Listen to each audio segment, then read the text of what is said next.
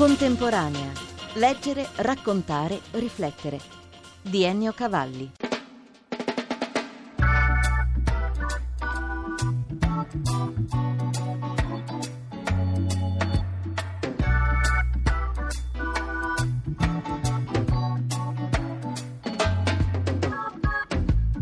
Favola aiuta anche due volte. È il caso di Storie dei cinque elementi, favole contemporanee lette da personaggi famosi del mondo dello spettacolo. Libro più CD destinato a far entrare in un mondo magico e universale piccoli e grandi, ma poi anche ad aiutare con il ricavato delle vendite due fondazioni, una in aiuto dei bambini africani, l'altra il WWF Italia a salvaguardia di spiagge e boschi in pericolo. La portavoce e coautrice delle storie, Elena Torre. Un progetto che nasce dall'aiuto e dalla collaborazione di molte persone che hanno voluto dare voce, è proprio il caso di dirlo, e sostegno a questo grosso progetto. 16 storie pensate per i più piccoli, atte a sensibilizzare le nuove generazioni verso problemi quali l'ambiente, la salvaguardia della natura, ma soprattutto il rispetto per le diversità, verso l'integrazione di diverse culture, religioni, modi di vedere la vita. Quindi volevamo semplicemente semplicemente dare un nuovo punto di vista a, a questi bambini. 16 testimonial che hanno inciso su due CD allegati al libro le storie che Anna ed io abbiamo scritto. Facciamo alcuni nomi, c'è Giorgia, la cantante, Claudia Pandolfi, tra gli attori ancora Neri Marcorè, Fiorello, comici come Aldo Giovanni e Giacomo, poi ancora la cantautrice Ligea, presente qui a Luca Autori. Come ci si appassiona dal proprio versante a iniziative del genere, Ligea? Mi sento un pezzettino di questa grande macchina che è l'universo, quindi quello che io posso fare con il mio mestiere, con le mie possibilità, a volte è poco, ma sicuramente in questo caso, unito al poco di tanti altri, diventa una forza, diventa un movimento, una macchina che opera e va a veramente a realizzare progetti concreti. Che favola ha letto del libro? Ho letto una favola splendida che è Il viaggio controcorrente di Capitan Fieragoccia. Mettere la voce solo sulle parole, senza la musica, che impressione ha fatto? Ma io devo dire, ho avuto già esperienze teatrali come attrice, quindi un pochino mi sono cimentata in altre situazioni, ma mai con una favola ed è stato fantastico, mi sono divertita tanto, tanto a interpretare i vari personaggi della favola, a fare tutte le vocine. Diciamo che cosa racconta la fiaba in due parole? dell'importanza dell'acqua, di non sprecare l'acqua, racconta di questo viaggio di tante gocce che si dirigono verso l'Africa dove di acqua ne manca, raccontano un po' la loro vita, come si vive in città, così appesi ad un rubinetto e come invece l'acqua è magica e magari si spreca anche, come invece l'acqua è fondamentale e preziosissima in Africa dove non ce n'è. L'espressione che ha usato prima, le vocine, fare le vocine, incuriosisce molto, anche se abbiamo il CD a disposizione, ce ne può riprodurre alcune di queste vocine. Abbiamo il libro e quindi lo facciamo in diretta e in esclusiva. Reggersi forte là in fondo che si gira, gridò Capitan Fieragoccia. Tenetevi strette, stringetevi, attente a non cadere prima del tempo. Le goccioline d'acqua si aggrapparono con forza alla superficie della nuvola sulla quale stavano viaggiando. Il vento soffiava forte e non era semplice restare in piedi. Correnti calde e fredde si scontravano, facendo impazzire il capitano che dalla sua postazione riusciva a fatica a guidare la nuvola. Sul bordo della nuvola due gocce si trovarono pressate l'una contro l'altra. Ehi, fai attenzione, così mi schiacci! Spostati, scimmione! disse la gocciolina guardando in faccia quell'enorme goccia rotonda.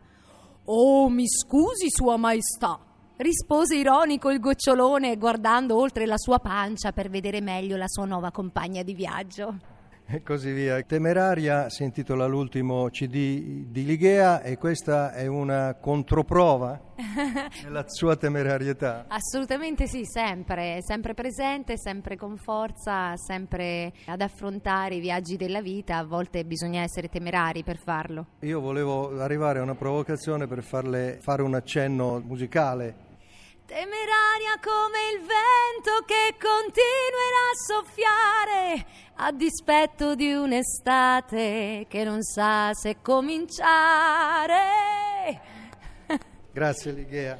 Favole che coinvolgono i cinque elementi per una coscienza ambientalista, aria, terra, acqua, fuoco, ma qual è il quinto? Il quinto è l'amore, il quinto è la pace, il quinto è il rispetto delle differenze viste come qualcosa che dà di più. Elena Torre ha esordito in letteratura vincendo il premio Luca Autori per un racconto. Questa Demetrio Brandi è una storia sicuramente che si è ripetuta nel corso degli anni. Giovani autori felici di esordire. Adesso l'antologia dei racconti vincitori viene pubblicata da Nottetempo. Quest'anno quali sono i segnali di novità? La novità più importante è questa mostra Racconti a colori. Siamo riusciti a far eh, illustrare i racconti vincitori dell'edizione 2012 da altrettanti artisti importanti, vignettisti tipo Giuliano, Rossetti, Lido Contemori. Una delle novità recenti è stata anche l'istituzione del premio a un racconto destinato a diventare un corto. Questa è la terza edizione di Racconti per corti, è una sezione del premio Racconti nella rete, comunque trovate tutte le indicazioni su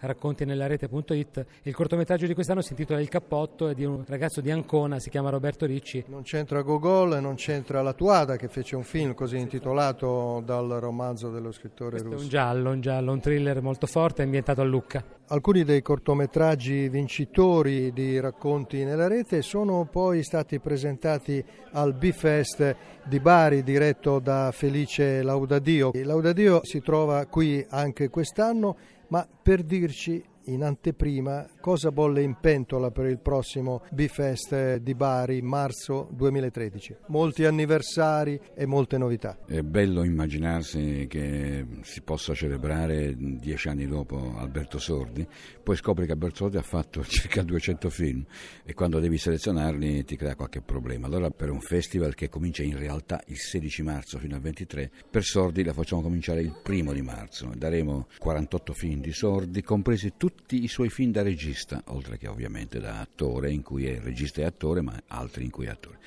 Ma la cosa più straordinaria di questa vicenda è che c'è un incrocio tra attori, registi e scenografi. Un grande ponte, tre campate, la prima parte è rappresentata da Sordi che si incrocia con Federico Fellini, che è la seconda grande campata. Vent'anni dalla morte. A vent'anni dalla morte e termina con tre Oscar di Dante Ferretti e Francesca Lo Schiavo che ne hanno poi conquistati sei in tutto, in due, undici nomination in due. Dante Ferretti, il grande scenografo e la sua compagna, moglie, collaboratrice, eh, ma anche una realtà autonoma come Francesca Lo Schiavo, grande arredatrice dei film di tantissimi altri grandi registi, ecco, coincidono con cinque film di Fellini, quindi c'è questo gioco straordinario di rinvii da Sordi a Fellini a Dante Ferretti. Però dentro Fellini ci sono tantissime altre germinazioni, se posso dire così. Per esempio c'è una formidabile presenza di un giovanissimo, forse se non ricordo male, diciottenne o diciannovenne Adriano Celentano,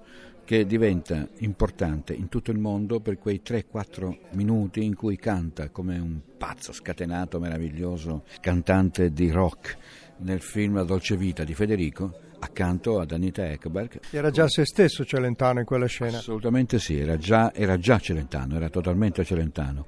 Non era ancora il grande autore che conosciamo attraverso le sue canzoni, attraverso le sue straordinarie performance teatrali o televisive, però è anche un regista, un regista per esempio di un film straordinario come Yuppidoo con Charlotte Rampling e Claudia Mori, che rovescia tutti tutti i giochi tradizionali del musicarello italiano, che diventa un film a suo modo comico, drammatico, grottesco ironico, cantato, che soltanto un personaggio assolutamente fuori da tutti gli schemi come Adriano Celentano poteva realizzare riuscirà Felice Laudadio a portare Celentano a Bari al suo festival al seguito di quella sequenza della Dolce Vita? Confesso che non è stato difficile. Quando Ettore Scola, presidente del festival, ed io abbiamo deciso di chiedergli se voleva essere nostro ospite al Bifest a Bari per ricevere il premio Fellini, ha risposto con una email assolutamente straordinaria. Con molta umiltà accetto di ricevere il premio Fellini.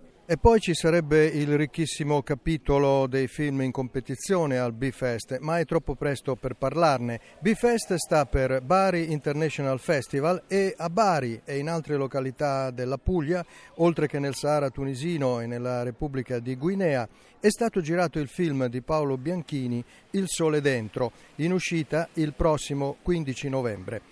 Bianchini è arrivato a Luca Autori per presentare in anteprima alcune scene del film che ha per protagonisti due bambini, un italiano e un africano. Sullo sfondo la storia dolorosa e ammonitoria di altri due ragazzi di colore. Come si intrecciano nel suo racconto sogni e mondi in apparenza così lontani, Bianchini? Ma con il sole dentro. Sono racconti di speranza. Il film racconta la storia di due viaggi, uno dall'Africa verso il sogno dell'Europa di Yaghin e Fodé, erano due adolescenti guineiani che dopo aver scritto una lettera a nome di tutti i ragazzi, bambini africani dove chiedevano a chi loro pensavano ignorassero l'esistenza di tanta sofferenza, di tanto dolore, le loro eccellenze i signori d'Europa.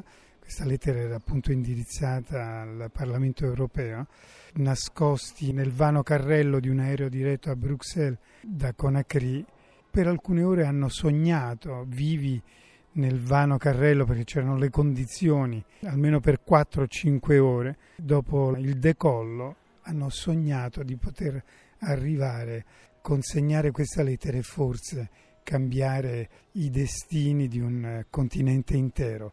Questo sogno, questo viaggio si intreccia con eh, l'altro a piedi in senso inverso di altri due adolescenti, questi vittime di una cultura del gioco, del calcio viziata, deformata da quello che è il successo economico, dall'aver trasformato tutto, anche il gioco, in un grande mercato, mercato del denaro, un vero e proprio mercato clandestino di bambini calciatori presi, cercati in tutto quel sud del mondo che va dalle nostre periferie fino ai villaggi più sperduti dell'Africa e dell'America Latina. E quando uno di loro potrebbe diventare l'Eto, il Ballottelli, le speranze di una comunità intera che si indebita per pagare questi definiti dalla Federazione Gioco Calcio gli scafisti del calcio. E quando questi ragazzini non vanno bene vengono abbandonati a se stessi, non servono più.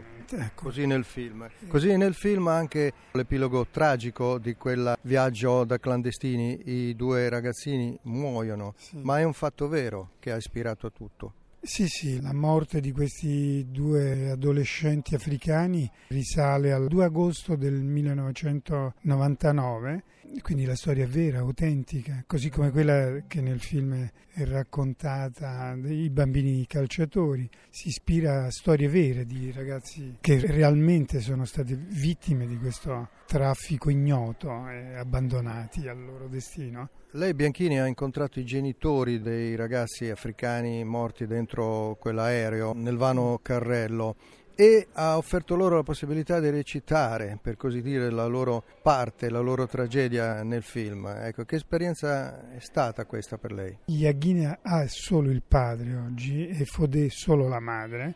Io ho girato veramente nelle loro case un pavimento di terra battuta con qualche cartone, qualche mattone raccattato. Nella Repubblica di Guinea, in Africa? Sì, sì, quindi nelle due baracche dove vivevano questi due adolescenti poverissimi.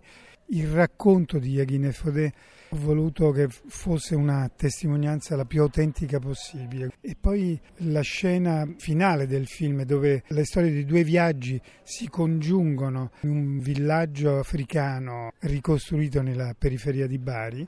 Lì io ho portato il papà e la mamma di Yaghine Fodé che con Angela Finocchiaro, il personaggio che lega alla fine le due storie lontano nel tempo e nel luogo, in quel momento si congiungono nell'inaugurazione di un piccolo campo da gioco che ha costruito questa donna che ha scoperto anni prima i corpi di Aghine Fodé a Bruxelles e che un giorno decide di rispondere per prima alla lettera inascoltata dei due adolescenti andando in Africa e costruendo lì una realtà di speranza. E lì c'era veramente un'emozione palpabile in tutti noi.